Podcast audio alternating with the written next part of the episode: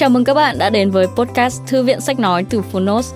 Ở podcast này, chúng tôi chia sẻ phần mở đầu và chương 1 của những sách nói bán chạy thuộc nhiều lĩnh vực và chủ đề khác nhau, được đội ngũ của Phonos chọn lọc kỹ lưỡng.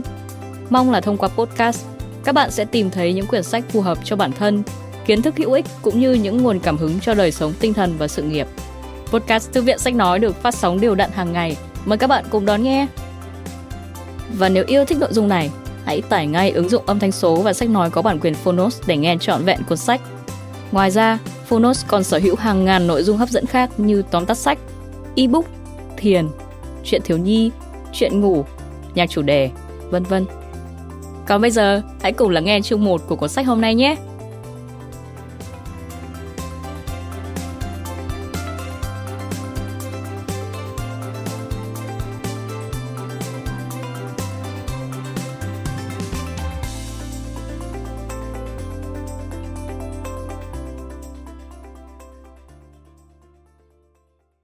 Bạn đang nghe từ Phonos.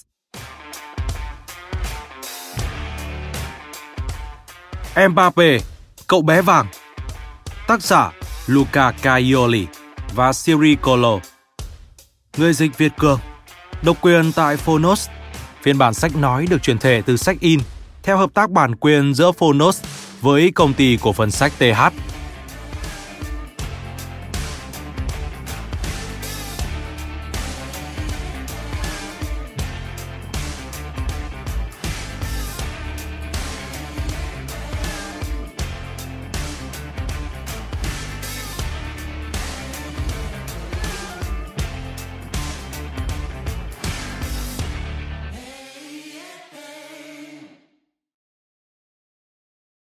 Chương 1 Ale de Lilas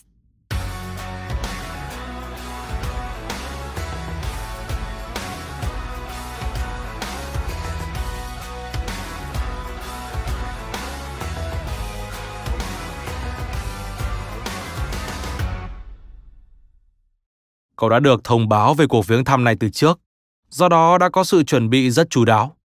Cậu viết ra một số ý nghĩ của mình với một cây bút màu xanh. Cậu rất sốt ruột muốn đọc chúng ngay, nhưng bà nội bảo cậu phải đợi. Cậu có thể làm điều đó sau, còn giờ thì chưa phải lúc.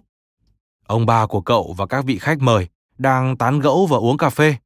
Cậu nhìn lại cuốn sổ tay cậu đã đặt lên trên chiếc bàn trong một căn phòng nhỏ, bị choán hết không gian bởi một chiếc tivi lớn. Thi thoảng cậu lại chen ngang vào cuộc nói chuyện của người lớn, rồi cuối cùng cũng được làm điều mình muốn, với một đề nghị. Đọc to, phát âm các từ thật rõ ràng. Xin chào tất cả mọi người. Kỳ Lăng là người tuyệt vời nhất.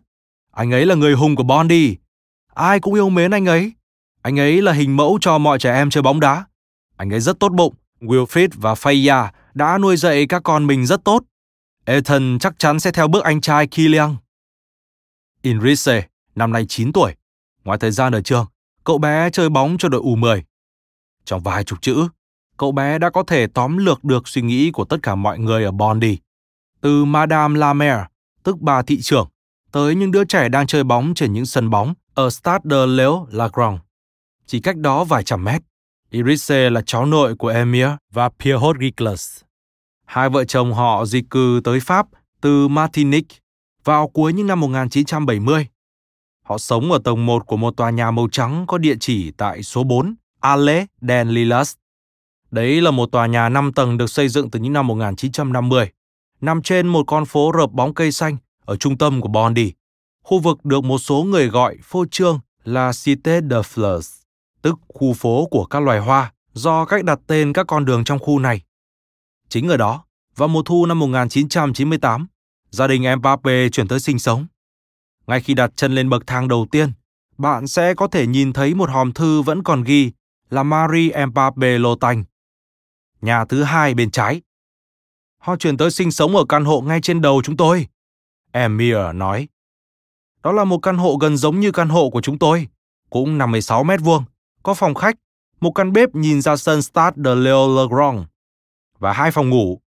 Tôi nhớ là khi họ tới, Faya đang mang bầu Kilian những tháng cuối.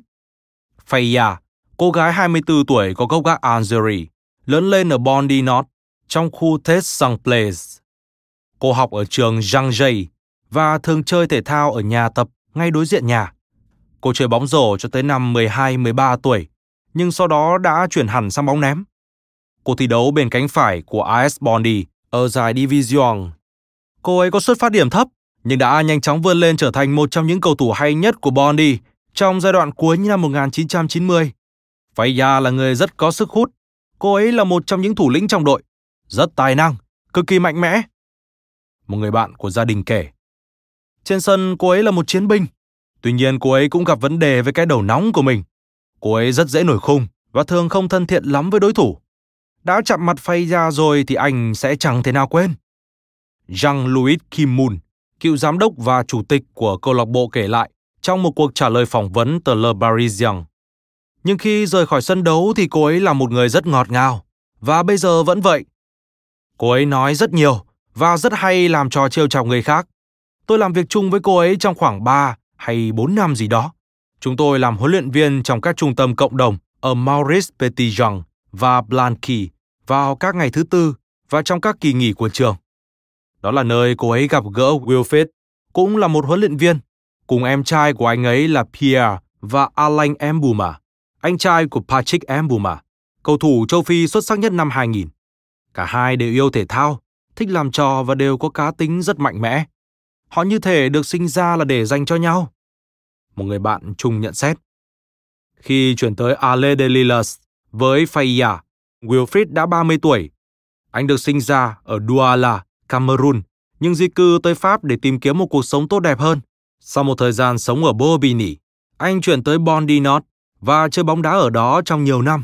Theo Jean-François Sounet, giám đốc kỹ thuật của AS Bondy, người vẫn được gọi bằng biệt danh Fan Fan, thì anh ấy là một cầu thủ giỏi, mẫu số 10, rất thích giữ bóng trong chân. Anh ấy hoàn toàn có thể theo đuổi một sự nghiệp chuyên nghiệp. Trưởng thành từ hệ thống đào tạo trẻ của câu lạc bộ, anh ấy sau đó đã chuyển sang chơi bóng cho đội bóng của thành phố lân cận, Bobigny, ở giải Division Dunier trong 2 năm. Nghỉ ở đó, anh ấy lại quay về với chúng tôi. Chúng tôi mời anh ấy làm việc và từ đó anh ấy đã công hiến toàn bộ tâm huyết cho các cầu thủ trẻ. Đầu tiên là với tư cách huấn luyện viên, sau đó là với tư cách giám đốc thể thao. Chúng tôi là đồng nghiệp trong suốt 30 năm, từ mùa 1988-1989 và cùng với nhau, chúng tôi đã góp phần tái cơ cấu lại đội bóng. Anh ấy rời đội vào tháng 6 năm 2017 20 tháng 12 năm 1998.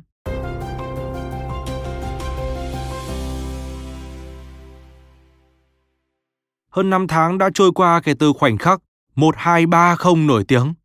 Hai pha đánh đầu của Zinedine Zidane và cú chốt của Emmanuel Petit đã giúp đội tuyển Pháp vùi dập Brazil của người ngoài hành tinh Ronaldo 3-0 trong trận chung kết World Cup 1998.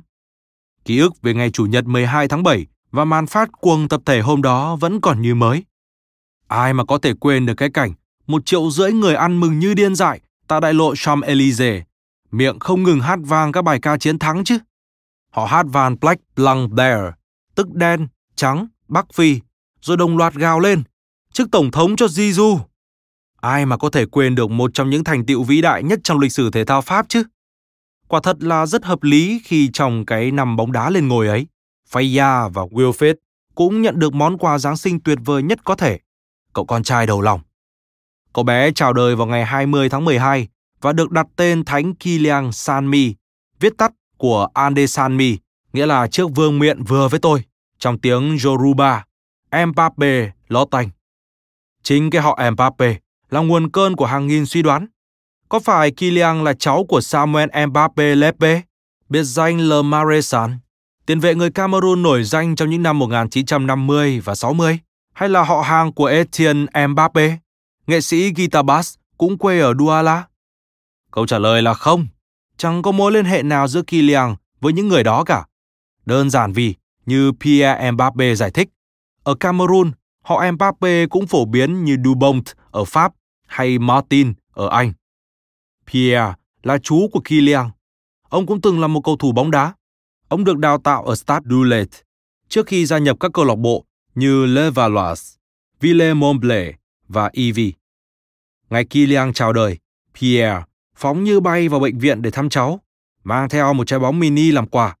Ông nói đùa với Faya và anh trai Wilfred, Rồi anh chị xem, một ngày nào đó thằng bé sẽ trở thành một cầu thủ lớn, Sau ít ngày nằm viện, mẹ con Kilian được cho về nhà. Faya trở lại làm việc ở tòa thị chính Bobigny, còn Wilfred thì chỉ cần sang đường là có thể tới Stade de Lille-le-Grand, nơi ông làm việc với tư cách huấn luyện viên cho các cầu thủ trẻ.